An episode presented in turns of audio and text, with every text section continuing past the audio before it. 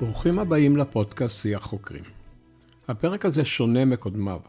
כאשר התחלתי את הפרויקט בתקופת הקורונה, ראיתי לנגד עיניי שיחות אישיות עם מדענים ומדעניות, שמטרתן לא רק לחשוף פרקים מרתקים במדעי הטבע, המדעים המדויקים, מדעי הרוח ומדעי החברה בפני קהל מתעניין, אלא גם להציג את המדענים והמדעניות שמאחורי המרחב האדיר והמרתק הזה של התרבות האנושית. במילים אחרות, מעין הצצת חטף אה, אישית וחלקית לגמרי אל פלח חיוני בתרבות הישראלית והגלובלית, שלא תמיד זוכה לחשיפה בצורה הזו. וגם, קיוויתי שאוסיף מעט נחמה במהלך שנים קשות בעולם ובארץ. בעת הקלטת הדברים, השנים הקשות טרם הסתיימו, ואף כנגיפים נראים כנכנעים לידע האנושי, במקרה הזה למדע ולרפואה המסתמכת עליו. בארץ ישראל התעצם מאבק על שימור הדמוקרטיה ועל אופייה של החברה, שמידת הערכה לעולם הידע בכלל מהווה בו מרכיב גלוי או סמוי, ושהתוצאות שלו תשפענה על עתידנו כחברה וכמדינה, ובכלל זה על הקהילה המדעית.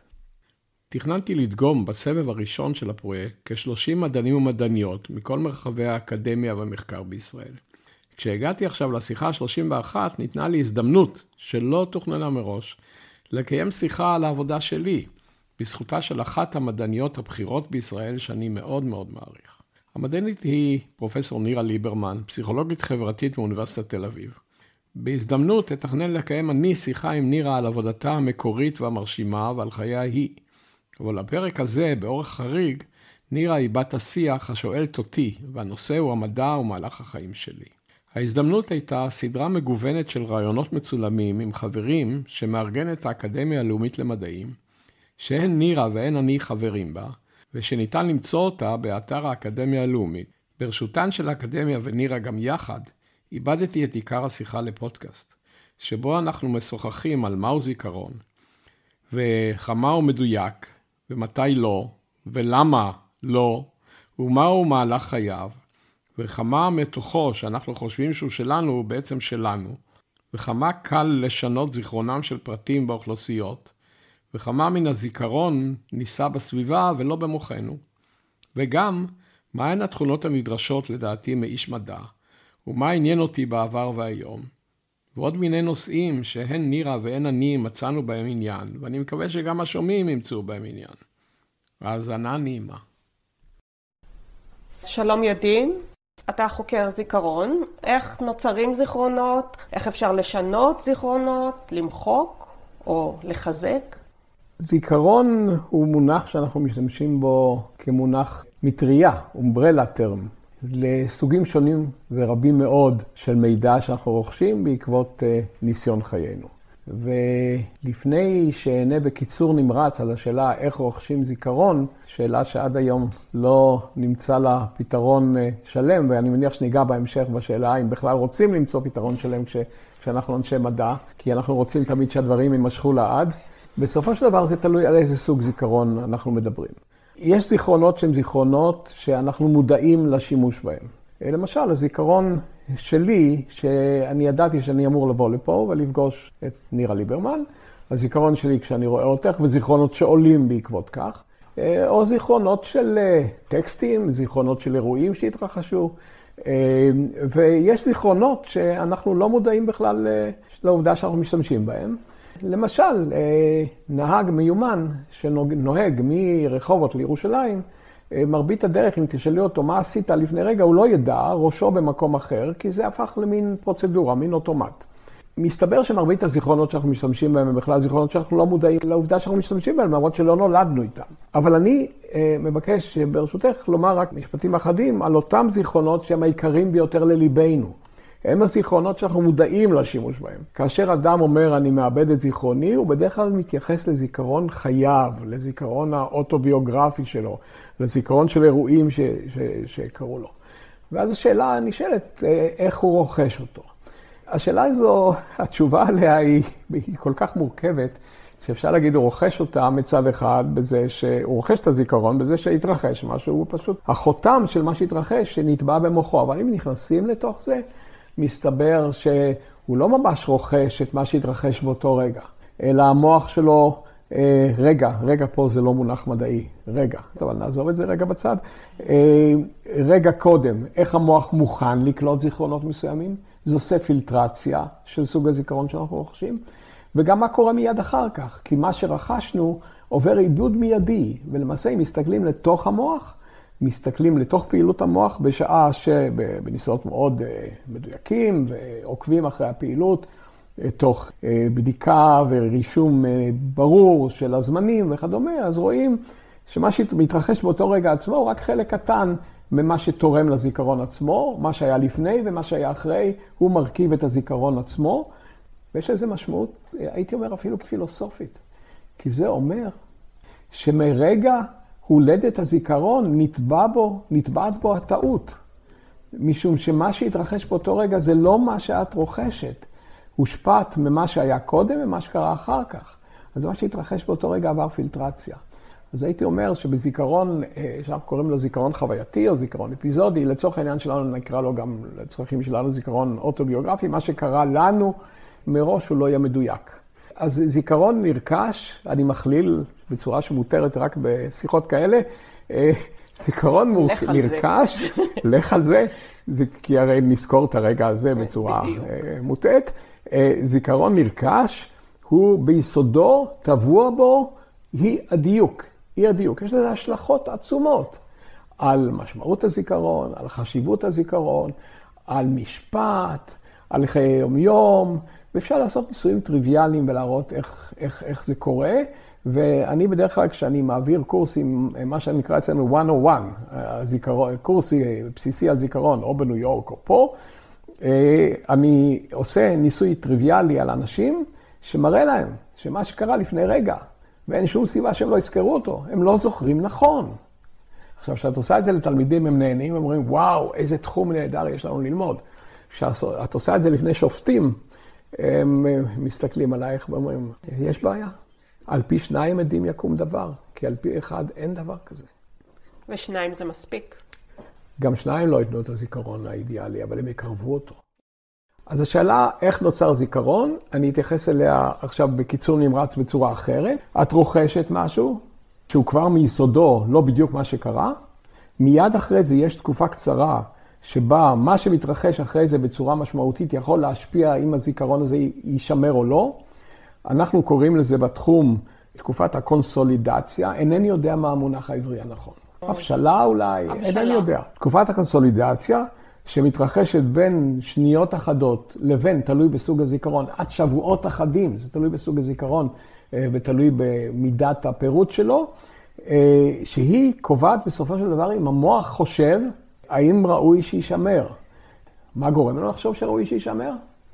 שאלה קשה. התשובה היא אולי בזה שהוא חשב שזה ראוי שזה יישמר.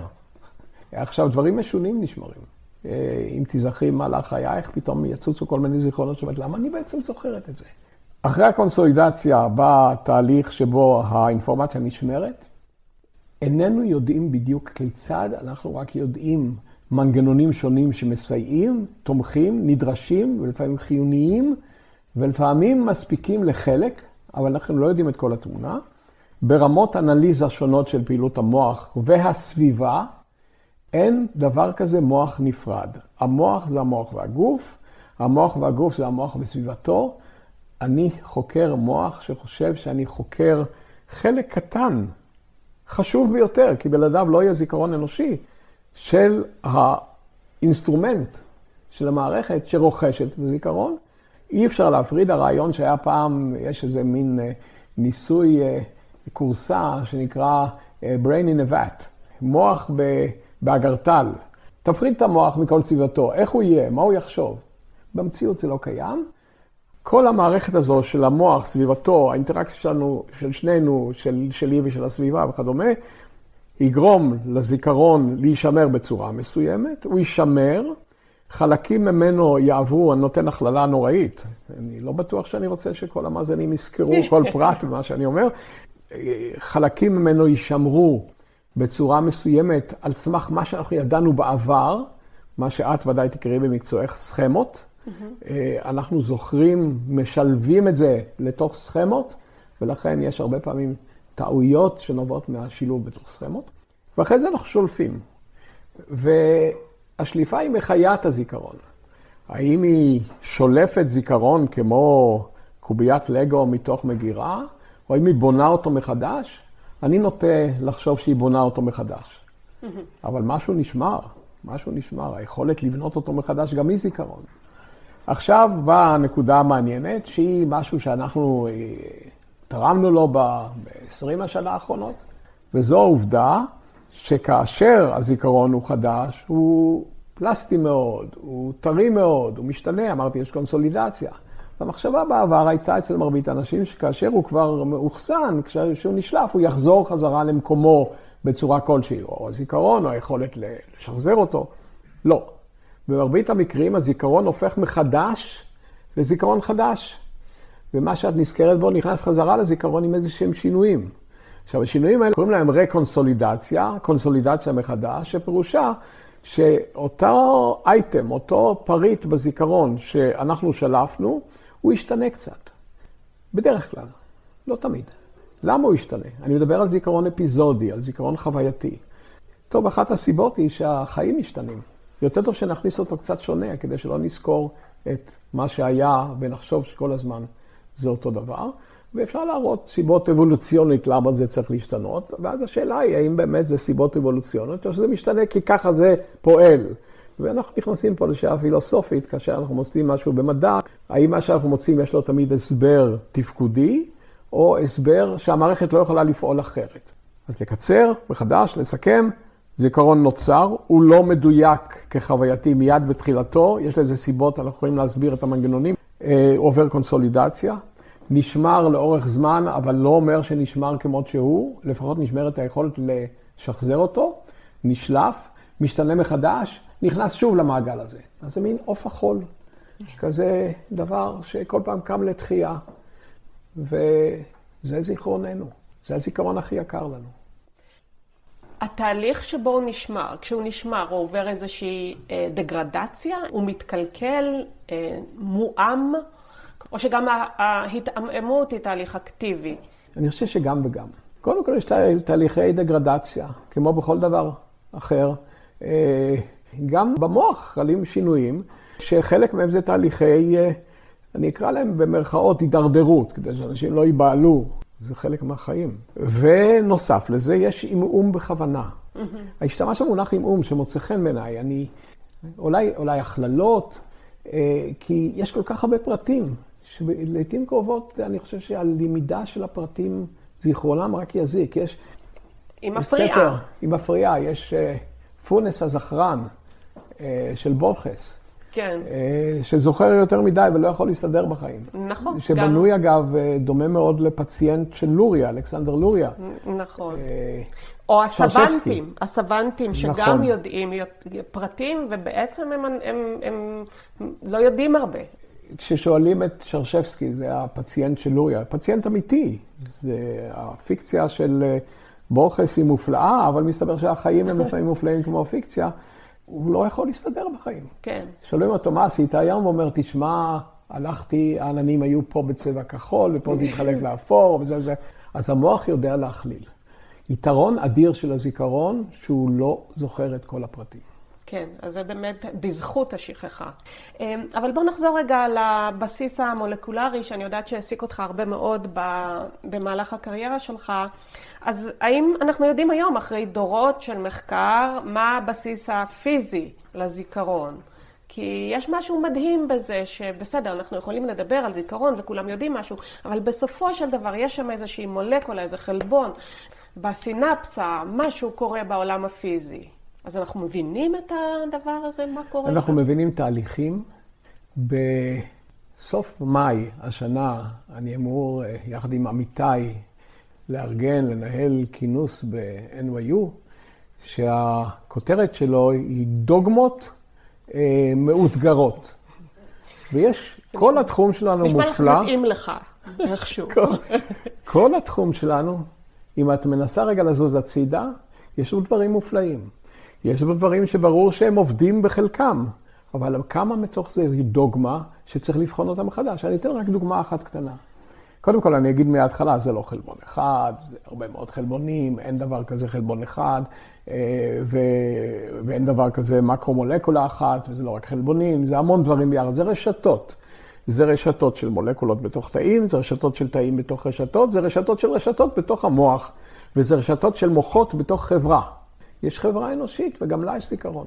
ומה שנושא את הזיכרון שם זה מוחות הבודדים וארטיפקטים. אבל את התכוונת לצד הביולוגי. למשל, יש דוגמה בתחום שמשמשת כהכוונה נהדרת, פוריה מאוד. מה שחשוב בתחום זה משהו, איזושהי היפותזה, היא מאפשרת מודלים, שמאפשרים בחינה, שמאפשרים החלטה אם המודל ראוי להמשיך בו או לסטות ממנו.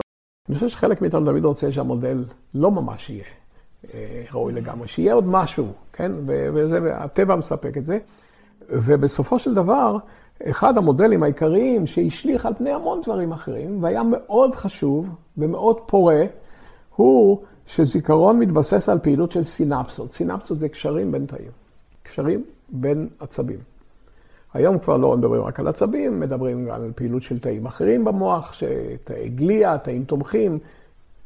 המון בתחום שלנו בנוי על מה קורה בתוך הסינפסה, איך היא משתנה, איך היא תורמת לזיכרון, איך היא יכולה לבטל זיכרון. והסינפסה זה אומר מערכת מאוד מורכבת של מולקולות שנמצאות בתוכה, מן רשתות, כי זה תלוי באיזה לב אנחנו מסתכלים. אבל אנחנו לעניין הזה נהיה ביולוגים ולא פיזיקאים, כי הם עוד יתחילו להסתכל מהמרכיב כל אטום שיושב בתוך כל מולקולה. לא, צריך להחליט מה הלב שלה. יש בשנים האחרונות שאלות, האם באמת הסינפסה היא נשאת הזיכרון, או אולי היא מבטאת אותו והזיכרון נישא במקום אחר? אז היום יודעים שהוא נישא גם במקומות אחרים. בתוך גרעין התא, בתוך חלקים שהם קרובים לסינפסה. מה החשיבות של הסינפסה בשמירת הזיכרון, או אולי החשיבות העיקרית שלו היא בביטויו, והיה והוא נשלף, לצורך העניין שלו נוצר מחדש. זה מוביל לניסויים מופלאים, אבל כדאי לשאול את השאלה, כי לפעמים אנשים באים ואומרים, רגע, תחכה רגע, אתה מסתכל למקום מאוד פורה, אבל זה לא נותן לך את כל ההסבר. אה, אז הנה דוגמה. אה, דוגמה למה אה, השפעות של הסביבה על היכולת שלנו להעביר זיכרון מסוים, לא פרט, לא פרט של זיכרון, אלא יכולות זיכרון, מדור אחד לשני. זה מעניין לשאול את השאלות האלה. אני חושב שזה מעניין מאוד, למשל, בישראל ובעם היהודי. דור שני לשואה. האם זה רק השפעה התנהגותית, או זה גם השפעה אפיגנטית? זאת אומרת, mm-hmm. השפעה שנובעת, נניח, מביולוגיה של האימא. שאלות מהסוג הזה. זה דוגמות שאנחנו צריכים mm-hmm. לחשוב עליהן. אני לא רוצה להרחיק לכת עד כדי דרוויניזם ולמרקיזם, כי תמיד המונחים האלה לא נאמרים כן. נכון, אבל רבותיי, לא להשליך דברים הצידה. נא להיזהר. אז השאלה, התשובה לשאלה שלך, אנחנו יודעים המון, הרבה יותר ממה שהיה קודם. אנחנו לא יודעים מספיק. והחוסר חוכמה שבתשובה הזו היא שאני מניח שכמעט כל תחום התשובה תהיה כזאת. תן לי ככה לשאול אותך שאלת תם. אתה יודע שלפעמים מטרידה אנשים, זה, והיא השאלה של אה, מה, אז, אז זיכרון מאוחסן בסינפסה או באיזושהי קונפיגורציה של הסינפסות, בחלבונים שנוצרים, בנורוטרנסמיטורים. מה כל המערכת הזאת עשתה לפני שהיא... שמרה את הזיכרון, והאם הזיכרון הזה מפריע לה לעשות את מה שהיא עשתה לפני? ואולי שאלה שקשורה לזה, האם יש גבול לקיבולת הזיכרון שלנו? אתה יודע, זה מטריד סטודנטים לפעמים. לפעמים נדמה להם שאם הם לומדים משהו, הם חייבים לשכוח משהו אחר, כי לא יהיה להם מקום בזיכרון. בואי נפריד בין שתי השאלות, ואת השנייה תזכירי לי, כי קיבולת הזיכרון שלי לא תכיל עכשיו יותר מאשר תשובה על השאלה הראשונה. אני רוצה להדגיש... זיכרון לטווח ארוך. הקצר, אנחנו יודעים שהוא מוגבל. כן. אה, 7 פלוס מינוס 2, זה היה המספר המקובל, היום זה קצת פחות. פחות, כן, כן הורידו לנו, עשו לנו הנחה. כן, עשו לנו אוקיי. הנחה, כנראה ארבע, או ארבע יחידות אקראיות. אבל uh, בסופו של דבר, אני מבקש להדגיש, בשום מקרה זה לא מולקולה בודדת, וזה לא סינפסה בודדת, גם אם הסינפסות חשובות, וזה לא תא בודד, חוץ מקרים נדירים ביותר. Uh, אני לא מן המאמינים בקונספט של uh, תא הסבתא, זאת אומרת שיש תא אחד. שמקודד את הסבתא, שפירושו שתא אחד מקודד איזשהו קונספט מאוד ספציפי. אני מאמין שגם במקרים כאלו, יש ניסויים יפים שמראים שתאים בודדים מתעוררים בהם קונספטים ספציפיים, התא הבודד הוא חלון לרשת. Mm-hmm. אז השאלה שאת שאלת מבחינתי היא, בסדר, קיימת מערכת כלשהי שמקודדת זיכרון, ונעזוב רגע בצד איך בדיוק, מה היא עשתה לפני שהזיכרון הזה הגיע? היא קודדה זיכרון אחר. עכשיו, אני חושב שאין דבר כזה מרגע הלידה, הלידה, מרגע היווצרות המוח. מרגע היווצרות המוח, אני לא חושב שיש דבר כזה שהוא משהו חדש לגמרי. במוח יש תמיד אפריורי. ואינפורמציה במוח שלנו קיימת שם גם אם אנחנו לא לומדים. והמערכת בדיוק מתקשר לשאלה למה זיכרון חווייתי הוא לא מדויק מאוד, mm-hmm. כי היה שם משהו קודם. Mm-hmm. האם יש רשתות שהן לא עוסקות בכלל בזיכרון? אני חושב שגם רשת שעוסקת כולה בתפיסה, יש לה בתוכה מרכיבי זיכרון. אני לא חושב שההפרדה הזו היא נוחה יותר למוח, היא נוחה מאוד למי שעוסק במוח. המוח לא רואה את העולם בקלסיפיקציות שאנחנו רואים אותן, לשבח לאל, אחרת זה היה יוצא נורא. אז uh, המערכות האלה עשו מה שהן צריכות, וזה בין השאר גם להיות מושפעות מניסיונן, וגם בעתיד הן תעשינה על מה שצריכות, הן משתנות, ואז השאלה שנשאלת, האם האינפורמציה שלהם עוברת מרשת אחת לשנייה, כך שהן מתפנות לעשות דברים אחרים? התשובה היא כנראה בחלקן כן. ואז השאלה הנשאלת היא, האם יש רשתות שהן ממש חשובות רק לזיכרון? התשובה היא כן, אבל לא רק לזיכרון. למשל, רשתות באותו חלק מוח אצלנו, שנקרא לצורך העניין שלנו המערכת ההיפוקמפלית, הן חשובות מאוד לזיכרון, אבל הן חשובות גם לדברים אחרים. אז לשאלתך, הן לא היו חפות מידע, הן הוסיפו ידע, הן שינו את תכונותיהן, חלק מהן אולי שינה בצורה יותר מאשר אחרות. הן, אה, בהתאם לתפקידן במוח, הן מכלילות לצורך תפקודן. למשל, כשאני תופס ראייה, אני צריך איזושהי הכללה כדי לתפוס מהר, ואני לא רוצה לשנות את התכונות הבסיסיות שלהן, כדי שאני לא אטעה בפעם הבאה, אבל הן משתנות. למשל, אני הולך בדרך, זו אותה דרך, פעם ראשונה אני בדרך הזו, ואני רואה איזה ענף אה, מוזר, אני מת מפחד שזה נחש, אני נרתע. אבל אם אני הולך בדרך הזו פעמים אחדות, ותמיד יש שם איזה ענף וזה, בסוף אני צריך להגיע לאיזה מודוס ויבנדי, עם זה שיכול להיות בסוף נחש, אבל ב-99% מהמקרים זה לא. אז הרשת לומדת איך להתנהג. היה שם מידע קודם, המידע הזה משתנה, הוא מוכלל בחלקו הגדול, הוא מתאים את עצמו לעתיד, והוא ישתנה גם בעתיד. בעצם אתה אומר, זו סדרה של עדכונים. זאת אומרת, כן. שזו התפיסה שאומרת שהדברים החדשים שאנחנו לומדים הם לא בדיוק בדיוק חדשים, הם עדכונים של דברים שכבר היו. כן. זה, זה דבר שמדענים, במיוחד מדענים צעירים, במיוחד סטודנטים, לפעמים טועים בהם. אה, אתה עושה ניסוי על אה, איזשהו בעל חיים, mm-hmm. ואתה כותב, נתתי לו אה, גירוי חדש. Mm-hmm. איך אתה יודע שזה חדש? כי אתה בחרת אותו, ואתה החלטת שהוא חדש בשבילך? יכול להיות שהוא רואה בזה משהו שכבר היה קודם, וצריך להביא את זה בחשבון. נכון. אז ככה זה גם בחיים. נכון, וגם מהצד השני הם אומרים, שמנו את הבעל חיים באותה סביבה, אבל זה לא אותה סביבה. לא. זה זמן אחר, הבעל לא. חיים מרגיש אין אחר. אותה סביבה. אין אותה סביבה. אנחנו לא, שוב, מטאפורה או דימוי אה, משומש לחלוטין, אבל זה חלק ממה שהמוח עושה, אנחנו לא דורכים באותם מים בנחל. כן, נכון. אז באמת אתה אומר באחד המאמרים שלך שכדי שזיכרונות יישמרו מחדש, יעברו רקונסולידציה, הם צריכים להישלף בסיטואציה שונה מזו המקורית. אז יש שתי מילים במשפט הזה שנראות uh, תמימות, אבל הן מוקשים, נכון? זה סיטואציה ושונה.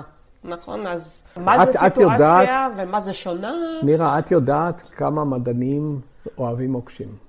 מוקשים מטאפוריים. כי זה אומר, יש משהו חדש. צריך לחשוב על זה, צריך להיכנס לזה. נכון, אני חושבת שזה מה שבעצם אתה נדרש להשתמש במושגים שיש להם מטען פילוסופי מאוד גדול, והתחום כן. של זיכרון הוא מאוד קרוב לכל השאלות הפילוסופיות האלה, של מה, מה זה באמת המציאות, האם זה הכל, מה שיש לנו זה הכל רקונסטרוקציה, מה זה שונה, מה זה דומה, איך מגדירים מה זה סיטואציה. ומה שיפה, אני חושבת, במחקר שלך זה שאתה יודע... לעבוד עם הדברים האלה, ולא להרים ידיים ולהגיד, אוקיי, יש פה בעיה פילוסופית, אז נעזוב את זה. בואו נלך על זה. אז מה זה אני, סיטואציה? קודם כל אני אענה על הדבר הקודם, אני, אני אגיב. אה, אני חושב שמדען טוב הוא גם פילוסוף פעיל. פילוסוף פעיל הוא אדם שאומר, יש לי בעיה. הבעיה הזו היא בעיה שיש לה משמעות בתחומים שהם מוכללים יותר מאשר התחום הספציפי שאני עוסק בו. האם אני יכול לתרום לפתרונה? מה שעשיתי, איך הוא תורם לפתרונה? Mm-hmm. אני אוהב את האינטרפייס הזה. אה, מה זה סיטואציה? לצורך העניין של המאמרים שאת דנת בהם, זה שינוי של אחד המרכיבים בסביבה. Mm-hmm. למשל... שאכפת לי ממנו. שלבעל החיים במקרה הזה, או לי, זה תלוי על מה עושים את הניסויים, עשינו גם על אנשים וגם על בעלי חיים, אכפת להם ממנו, הוא משמעותי. אם אני פה כרגע, אני לא רוצה לפגוע בספריית האקדמיה, היא חשובה ונהדרת, אבל אם את תשני את הסדר של הספרים האלה פה, זה נחמד, אבל אני לא אשים לזה לב. אבל אם את תורידי את הארון הזה, אה, תעברי מפה לשם. זה אה, שינוי סיטואציה. סיטואציה, שינויה נקבע על ידי תנאי הסביבה של הסיטואציה. ואת יכולה לפעמים, בניסויים מסוימים, לעשות שהשינוי יהיה קטן מאוד ויהיה חשוב מאוד. אה, למשל, בניסוי פיזיולוגי של תפיסה, שבו את תתני אותות תחושתיים, נניח שמיעה, כל שנייה. אם את תעשי את זה כל שנייה פסיק שלוש, זה שינוי הסיטואציה. Mm-hmm. אבל האדם מהחוץ, באיזו סיטואציה, אתה יושב שם ושומע כל רגע משהו. כן, אז זה חשוב, שזה באמת פר האורגניזם שתופס ופר מה שחשוב לו ומה שמעניין אותו גם ברמה התחושתית וגם פר, ברמה המוטיבציונית. פר כמובן. הסיטואציה. פר סיטואציה. כן. פר... אמ, בסדר, אני חושבת ש... אנחנו נחזור לזיכרון ולנפלאות הזיכרון ולנפלאות השכחה ולנפלאות הרקונסטרוקציה. אבל אולי לפני שנעשה את זה, תספר לנו איך אה, הביאו אותך החיים שלך לחקר הזיכרון. איפה גדלת, ומה עניין את ידין דודאי, הילד והנער, ומה למדת ולמה. קודם כל, אה, לשאול שאלות כאלה אחרי שהסברנו שזה כמובן לא מדויק, כן, זה די מביך. כן, זה קצת מביך, אבל... אז צריך אה, איזה עדויות שמה שלעצמי, זה העסיק אותי לא מעט. עדויות, אני מניח, כמעט... כמו בבית משפט פנימי, אה, פה ושם, של המשהו הנוסף, של העדות הפיזית, שבאמת מה שאני אומר הוא נכון. ואני עסקתי פה ושם בחלונות חיי, בגלל העיסוק של זיכרון, ניסיתי לראות דברים שאני זוכר אותם, ולפעמים זוכר אותם בצורה שאולי אנחנו ניגע בה, של פלשבל ממורי, של זיכרון הבלחה. אתה בטוח זוכר אותו. הלכתי לבדוק אם מה שקרה שם, אם היה שם עוד מישהו, מה שקרה באמת קרה. וזה מעניין, יש זיכרונות שדומים מאוד למה שאני זוכר, ויש זיכרונות ששונים עד כדי הפתעה מביכה. כן. אה, אבל את לא מתכוונת לזיכרונות מאוד ספציפיים. אז אה, אני לא חשבתי שאני אהיה מדען כשהייתי ילד. ידע מאוד עניין אותי. Mm-hmm. אבל ידע זה לא רק מדע. Mm-hmm. וידע, אולי לצורך העניין הזה, ביושבנו באקדמיה הלאומית למדעים, זה, באנגלית זה Sciences and Humanities. אצלנו מדעים זה גם מדעי הרוח והחברה. אז אצלי מדע היה כל תחום של ידע. וזה נכלל היום, גם מדעי הרוח וגם מדעי החברה וגם מדעים מדויקים, שבסופו של דבר הלכתי אליהם. ואני בהתחלה חשבתי בכלל ללכת, עניינו אותי דברים אחרים, ובשלב מאוד מוקדם של חיי, אני עבדתי בערבים והפכתי בגלל נסיבות הגורל החיים, הרבה פעמים זה מה קורה באותו רגע שמוביל לכך, אבל את אחרי זה חושבת, מה היה בהצטעפות הזו שהיה משתנה? אה, הפכתי לעיתונאי מקצועי. לפני הצבא הייתי עורך החדשות בדסק, שולחן החדשות הראשי של ידיעות אחרונות, של העמוד הראשון והעמוד האחרון, ואני חושב שהייתי הכי צעיר בארץ, הייתי בן 17. זה מדהים. ונתנו לי לעשות כותרות. ואני רוצה להגיד לך שחינוך מדעי זה חשוב מאוד. כי כשאת צריכה לתת כותרת, את צריכה לתת כותרת נכונה, כדי שתמשוך את הקהל אבל תהיה נכונה, ואת צריכה להחליט, לא יחכו לך עם הדפוס. אה, אהבתי את זה מאוד. זה היה מגע עם העולם. אהבתי את זה מאוד, ויש שם זיכרונות ילדות, 17 זה עוד ילד, כן. שהן זיכרונות מולטי סנסוריים. Mm-hmm.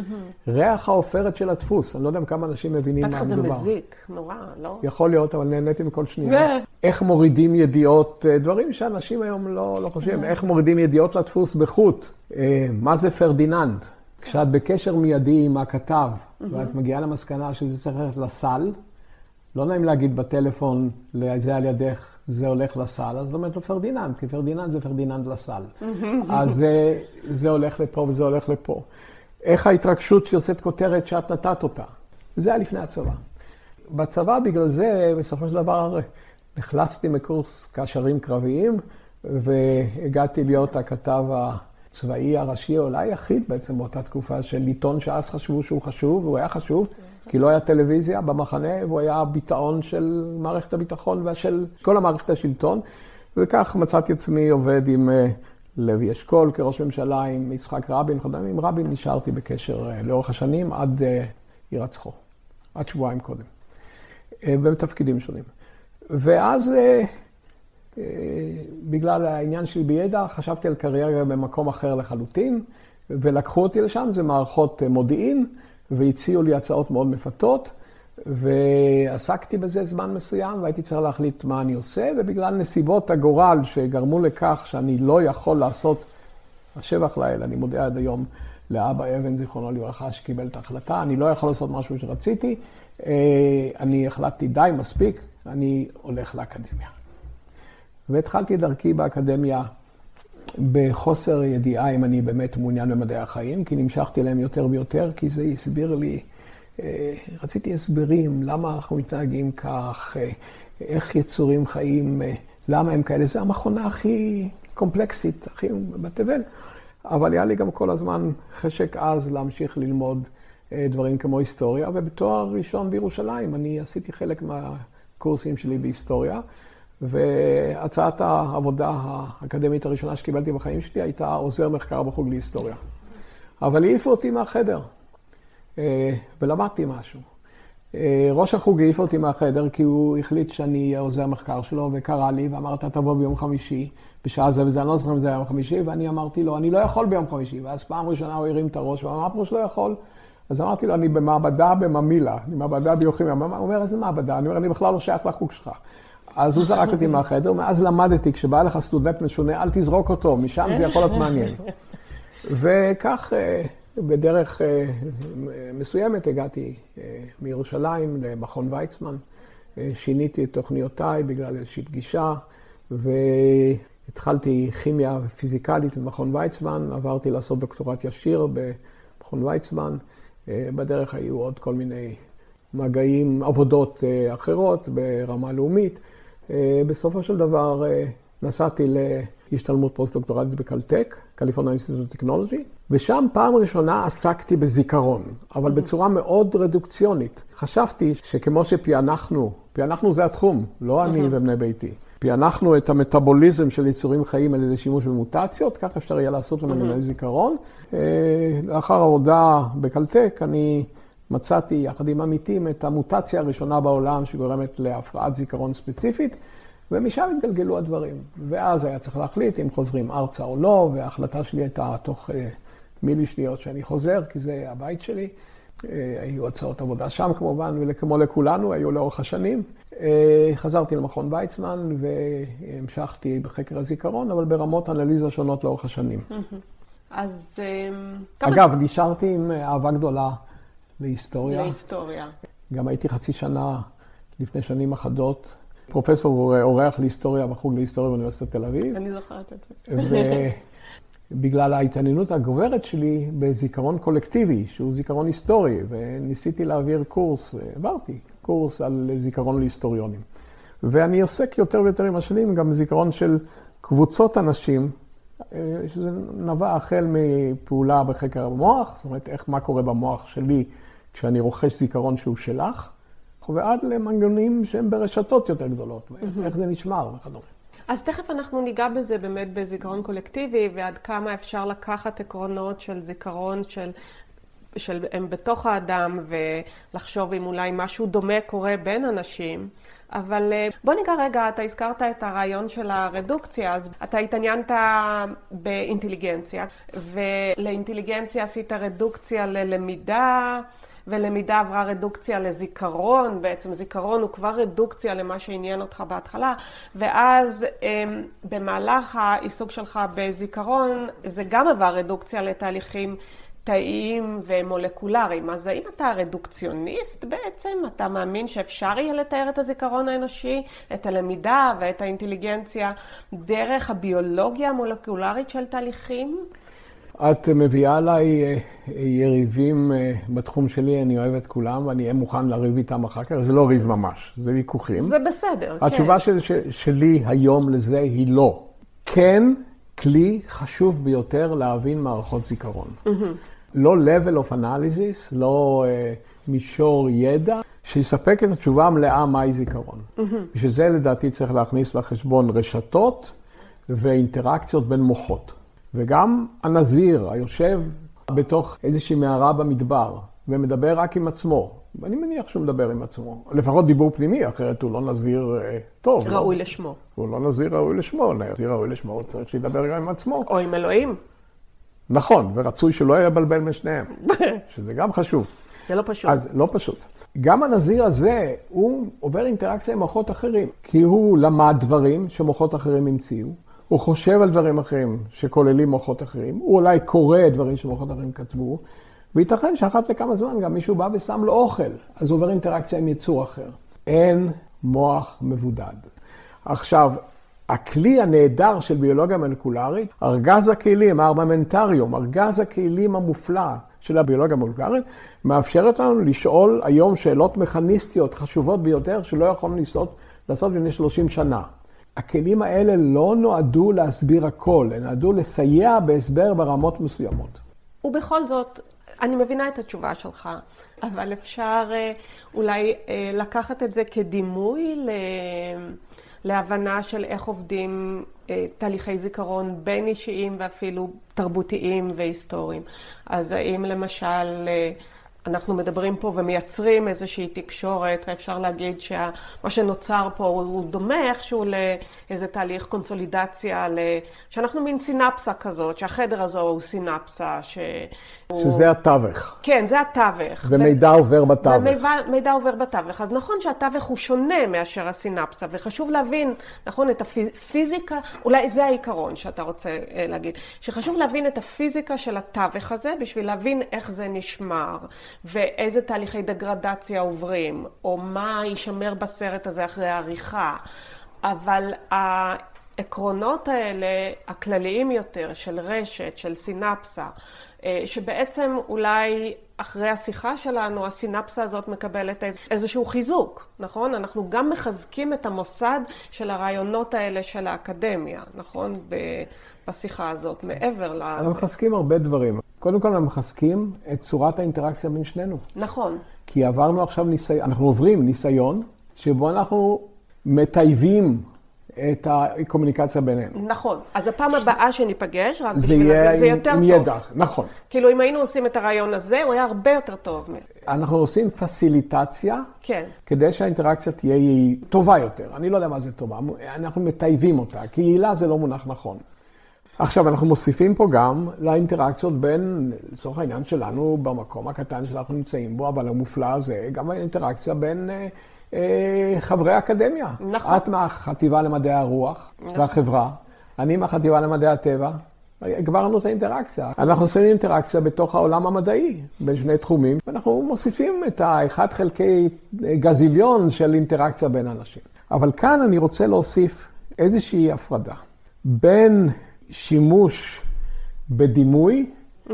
לבין שימוש ביכולת מסוימת כדי להתקדם במדע.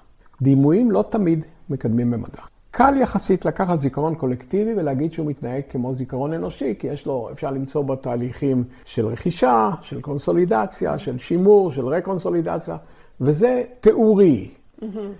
אני מכוון לאותו מקום שבו אני יכול לקחת ולהפוך את התיאור הזה למכניזם. Mm-hmm. זאת אומרת, לשאול שאלות שתובלנה אה, לשאלות בנוסח, האם המכניזם הוא כזה, ואני יכול לבחון על פי המודל שייווצר איזשהו ניסוי שיראה אם המכניזם שלי צודק או לא. למשל, אתן לך דוגמה קטנטנה שהיא טריוויאלית. יש מה שנקרא Retroactive Inhibition. מה שקורה אחרי האירוע יכול לעשות איניביציה למה שקרה קודם. האם זה יכול להסביר לי איזשהו תהליך בזיכרון תרבותי? Mm-hmm. אז זה כבר הופך יותר למכניסטי, mm-hmm. זה לא רק דימוי. המטרה שלי היא לא רק להגיד זה דומה, אלא להביא מהידע שלי, מתחומים שהם מכניסטיים, לתחום שבו הזיכרון ניסה לא רק על בסיס של מצע ביולוגי, מוח וגוף, אלא גם על בסיס של מצע ביולוגי פלוס ארטיפקטים. Mm-hmm. ארטיפקטים זה התנהגות, זה מוצרים, זה הספרים האלה, זה השולחן הזה, זה הריטואלס, שלנו, זה האמונות של... הכל ביחד נוצר, ואיך כל זה נישא ביחד, הוא מאפשר לזיכרון התרבותי לעבור בצורה מסוימת מדור לדור, ומה גורם לו להשתנות, ומה משפיע על ההתנהגות של האנשים בדור אחרי זה. אני מעוניין במכניזמים. ואני מנסה למצוא שפה משותפת עם היסטוריונים, עם פסיכולוגים שהם לא פסיכולוגים פיזיולוגיים, mm-hmm. עם uh, אנשים בתחומים של סוציולוגיה, שתנסה לראות אם אנחנו ביחד יכולים ליצור שפה שאנחנו נבין אחד את השני ונתרום להבנת המכניזם שמונח ביסוד זיכרון אנושי. כשאני אומר זיכרון אנושי, זיכרון במוח, שעליו חונכתי לעסוק, פלוס תרומת שאר מרכיבי העולם לאותו זיכרון, כי יש אינטראקציה אדירה. אספר לך סיפור קצרצר על ניסוי שהוליך לדבר הזה בסופו של דבר ואמר לי, תתחיל איתו. היה לי אה, סטודנט אה, יוצא מן הכלל, היו כמה סטודנטים יוצאים מן הכלל, מיכה אדלסון, שישבנו יום אחד ודיברנו, ואז החלטנו שראוי לעשות ניסוי להבין האם זיכרוני הוא זיכרון שלי בלבד, או גם מושפע מזיכרונם של אחרים, שאני mm-hmm. חושב שאני מנכס אותו, שאני מנכס אותו בלי לשים לב. ועשינו ניסוי טריוויאלי, שבו אנחנו, אה, ניסוי טריוויאלי זה אף פעם לא ניסוי טריוויאלי. טריוויאלי שקוראים אותו, אה, או שמספרים עליו.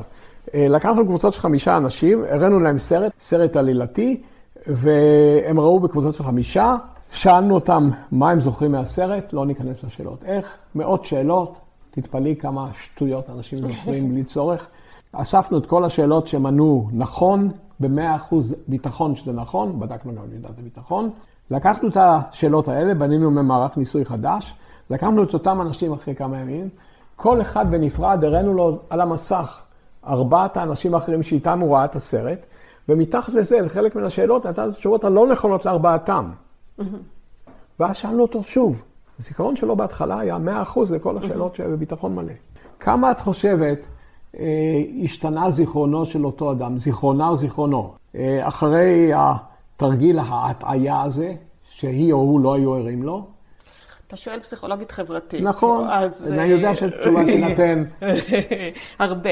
אז אצלנו זה יצא 70 אחוז. 70 אחוז. 70 אחוז מהשאלות שאת ענית בביטחון מלא כך, וענית נכון.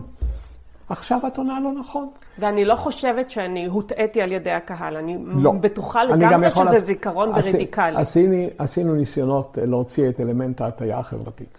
שזה לא שאני אומרת לא נעים לי, אולי לא, לא, לא, לא הבנתי, לא. אני בטוחה עשינו, לגמרי. עשינו, את מבינה, כן. את מי כמוך יודע שהניסוי הזה שאני מתאר היה מורכב מכל מיני ניסיונות ביקורת וכל זה. והסתכלנו במוח, תוך כדי, מה קורה, כי זה היכולת שלנו לעשות, הניסוי עצמו את מכירה בבסיסו, רק שינינו אותו קצת. הסתכלנו במוח, מה קורה במוח? רצינו למצוא במוח מה פעילות במוח שעושה פרדיקציה לזה שאת תרכשי את ניסיונו, את, את אה, זיכרונו mm-hmm. של האחר, ותחשבי שהוא שלך. Mm-hmm. ואז ראינו שכדי שפיסת מידע לא נכונה תירכש, תנוכס על ידך כשלך, צריך שבמוח יעבדו בו זמנית, בו זמנית זה בחלקי שנייה, שני אזורים. אזור אחד הוא אזור שאנחנו קוראים לו מערכת היפוקמפלית, לא ניכנס, אין לנו זמן להיכנס ואין לנו גם השבח לסליידים. זיכרון אפיזודי פחות. זיכרון אפיזודי. והשני הוא אזור שאנחנו קוראים לו המערכת, המערכת המגדלה, שהוא חיוני לרגשות, ובהקשר הזה לרגש חברתי. Mm-hmm. אם באותו רגע הזיכרון שלך מופעל יחד עם העובדה שאת מוצאת את עצמך כחלק מחברה, mm-hmm. הסיכוי גבוה מאוד שמה שיקרה באותו רגע ייזכר בהמשך כמשהו שלך, למרות שזה של החברה. ומצאנו כמובן מנגנונים שאפשר להעביר את זה חזרה וכדומה, לא ניכנס, אין לנו זמן להיכנס לזה. וכשעשיתי את זה אמרתי, אם זה עובד עם חמישה, זה יעבוד גם עם חמש מאות, אבל אני לא יכול לעשות ניסוי על חמש מאות. וזה הוליך אותי לאט לאט להבנה שכדי להבין זיכרון, אני חייב להבין כמה בא מהחוץ. אני, לא כולם. אפשר להבין זיכרון גם בצורות אחרות לגמרי. זה היה חשוב לי. וזה קצת קישר אותי חזרה לעניין העבר שלי במדעי הרוח, בהיסטוריה, בחברה, ואיכשהו המעגל הלך ונסגר, והזיכרון שלי מצא את סיפוקו בכך שאני יכול לסגור אותו. האם זה חשוב? מאוד. זה מאוד חשוב. למשל היום, בכל העולם מנסים להרכיש, לגרום לכך שתרכשי זיכרונם של אחרים, שתהיה משוכנעת שזה שלך. איך נמנעים מזה? האם אפשר? המוח יודע לשנות חלק מזה, לא את הכל, תמיד נשאר חלק, תמיד. מערכת הניסוי שלי, מה זה תמיד? כן, זה... אז זה... שאלתי אם אני רדוקציוני, אני רדוקציוני בשביל כלים, אני לא רדוקציוני בשביל הבנה. זה, אתה יודע, יש את השאלה של אה, באיזה מידה אתה תורם למהלך הדקונסטרוקטיביסטי שאומר שבעצם אין מציאות ואף פעם לא הייתה מציאות ואף אחד לא יודע מה המציאות, ואם ככה, אז דעתי הלא מלומדת זהה לדעתך המלומדת ואין שום הבדל. ולשם אתה לא רוצה לקחת אותנו, לא, אני מניחה. לא, אני, אני, קודם כל, אני מאמין במציאות. זה, זה חשוב. שאני לא יכול, כן. אה, זה, השולחן הזה הוא שולחן. זה שאני לא יכול לזכור אותה בדיוק רב, זה חלק מהמציאות. אבל העובדה שאני מתקשה למצוא את, את מה שאירע באמת, איננה אומרת שלא היה משהו שאירע באמת באותו רגע. אני לא מאלה שהוא עושה דקונסטרוקציה של, של האמת. אני אומר, אני מחפש כלים בשביל לנסות להתקרב אליה. כל דבר בחיים הוא התקרבות. היא לא רק קיימת, היא גם חשובה, זה מה שאתה אומר. כן. אנחנו, זה שאנחנו לא יודעים כן. אותה, זה לא אומר שאנחנו מבטלים אותה, וזה גם לא אומר ששתי דעות על, ה, על מה היה באמת הן בהכרח אקוויוולנטיות זו לזו, כי יכול להיות שאחת מהן, יש לה כלים יותר טובים להתקרב אליה? זה תלוי מאיפה את באה. אני חושב ש... אני מרגיש שאני בונה לעצמי את ארגז הכלים שלי עם השנים כדי להתקרב אליה. אני יודע שאני לא אגיע אל ארגז הכלים המלא. אף אחד לא מגיע ארגז הכלים המלא. אבל תזכרת לי, תוך כדי שאני יושב פה על פינת השולחן, שהיה לי פעם ויכוח, שזה היה בוושינגטון אוניברסיטי סנט לואיס, בראש יו, אה, עם פילוסוף שמאוד אהבתי, שאמר לי, אם ככה, אז אין מציאות. אמרתי לו, תכניס את הראש שלך בשולחן. לא הכניס. לא. פילוסוף. יש מציאות. יש. אז בסדר, אז אנחנו קצת גלשנו, אבל אה, בוא נחזור רגע לחייך האישיים, או המהלך של הלימודים שלך, או של הבחירות שלך. אם היית היום צריך לבחור, הנה, אתה שוב פעם אדם צעיר, ואתה בוחר תחום אקדמי, מה היית הולך ללמוד היום באוניברסיטה? זאת ו... אחת השאלות הקשות שלך. כן, לבחור את זה קשה. קודם כל... לבחור אני... מה לא ללמוד זה קשה, נכון? כן. אה, אני מספיק אינפנטילי בשביל מדי פעם לשאול את עצמי כל כמה שנים, מה אני אעשה כשאהיה גדול. אה, היו כמה תחומים שגם אם הייתי בוחר בהם היום, אני חושב שהייתי שמח בהם. זה לא אומר שהם טובים יותר. זה אומר שיש תחומי ידע שאהבתי, ויש תחומי ידע שהייתי יכול למצוא בהם שמחה.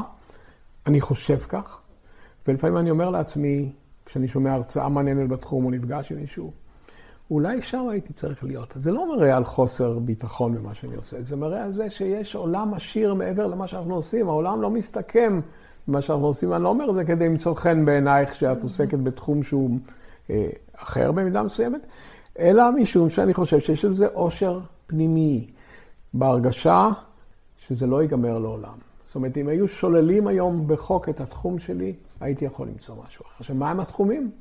זה מה שמעצבן, זה נע ונד. אה, פעם אהבתי מאוד, התאהבתי לחלוטין אה, בתחום של מנגנוני ריאקציה כימיים. למדתי את זה, קניתי ספרים באוניברסיטה. אהבתי את השיעורים. זה היה בשבילי כמו, לא, ישראלי מיד בוחר את הדימוי הזה, משחק מלחמה כזה. אתה מזיז את הקבוצה הזו, היא תוקפת פה. זה גם המונחים שהם משתמשים. וזה משתנה וזה וזה, אבל לא חשבתי על זה מבחינה מלחמתית. אה, אני חושב שהייתי יכול למצוא שמחה גדולה בלימוד היסטוריה, mm. אבל לא בצורה שבה אני רואה אותה בדרך כלל, אלא בצורה שהיא קצת יותר הולכת לכיוון מכניסטי. אז אפשר להתווכח mm. איך עושים את זה. אני לא יודע, כי לא באתי לידי אה, מיצוי שם. אה, לאו דווקא במדע, mm. לאו דווקא באקדמיה. עיתונאות היה מושך אותך היום? אני עשיתי החלטה עקרונית לא, ואני מוכן להסביר למה לא. תסביר למה. ולא היה מושך אותי. ההחלטה שלי לעזוב את מקצוע העיתונאות, שבו היום אפשר לומר, היה לי התחייבויות למשרות יוצאות מן הכלל. עורך ידיעות אחרונות המיתולוגי דוב יודקובסקי ישב מולי כשחזרתי מקלטק ואמר, אתה תשב פה עוד כמה שנים. אני חשתי שבגלל החומר שהעיתונות עוסקת בו, אני לא יכול להגיע למיצוי ההתעמקות שאני נדרש לה כדי להרגיש סיפוק עצמי. אני חוטא לעצמי בזה שאני יודע, זה הדדליין, אתה לא יכול ממש לעשות על זה מחקר, אתה צריך רק להכליל ואתה יודע שאתה טועה לגמרי, או אתה מתחיל לזלזל באמת. אני עשיתי החלטה עקרונית, אני עיתונאי לא אהיה. זה לא אומר שלא כתבתי לאורך השנים, אבל זה דברים אחרים. תחומים אחרים הייתי יכול למצוא אה, בהם אה, עניין רב, אה, אבל אני שמח שבחרתי במדע. אבל מדע יכול להיות מדעים מסוגים שונים.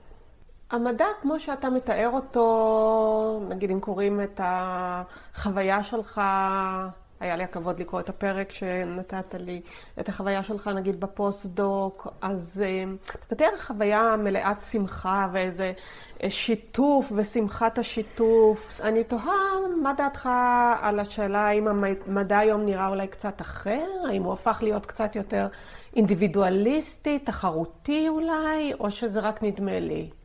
זה בעיה אה, לענות על שאלות כאלה, כי לא כי אין לי תשובה, אלא כי זה תמיד אה, מזכיר את האמרה נוסטלגיה זה לא מה שהיה פעם. כן. וצריך נורא להיזהר בתשובה. נכון, זה גם שייך לתחום שלך, של העיוות של הזיכרון. הכל היה אה, יותר טוב כשהיינו צעירים. לא היה יותר טוב, היה שונה. וגם עוד 20 שנה או 30 שנה זה יהיה שונה. כששואלים אותי סטודנטים, ושאלו לא פעם, מה התכונות שאני חושב שצריך להיות במדען טוב, אני חושב שהתכונה החשובה ביותר היא דחיית סיפוקים. Mm-hmm. ואני יודע שזה לא מה שמחכים ממני להגיד. בטח חושבים שאני אגיד יצירתיות והתאמצות ו... וידע, ברור שצריך אותם. בלי זה לא יצא כמעט כלום, אלא אם יש לך מזל, אה, כסף, מזל ו... וסבלנות, GGG, אני לא יודע להגיד את זה טוב בגרמנית, זה מה שאמר לי הסבא המדעי שלי בקולומביה אוניברסיטי. בסופו של דבר, אם אנחנו מנסים לחשוב אחורה בקריירה שלנו, מהם אותם רגעים שגרמו לנו שמחה בל תתואר, שהיה שווה לעבוד בשבילם? בשבילי, ואני לא חושב שאני מדען עני במיוחד בממצאים, יד או שתיים יספיקו. שזה השמחה של הגילוי. זה ה insight. ה insight. ה insight. זה בא לך פתאום. זה קרה לי. וזה שווה את כל המאמץ. אבל מרבית הזמן זה לא ה insight. מרבית הזמן זה האכזבות מזה שזה לא יוצא טוב.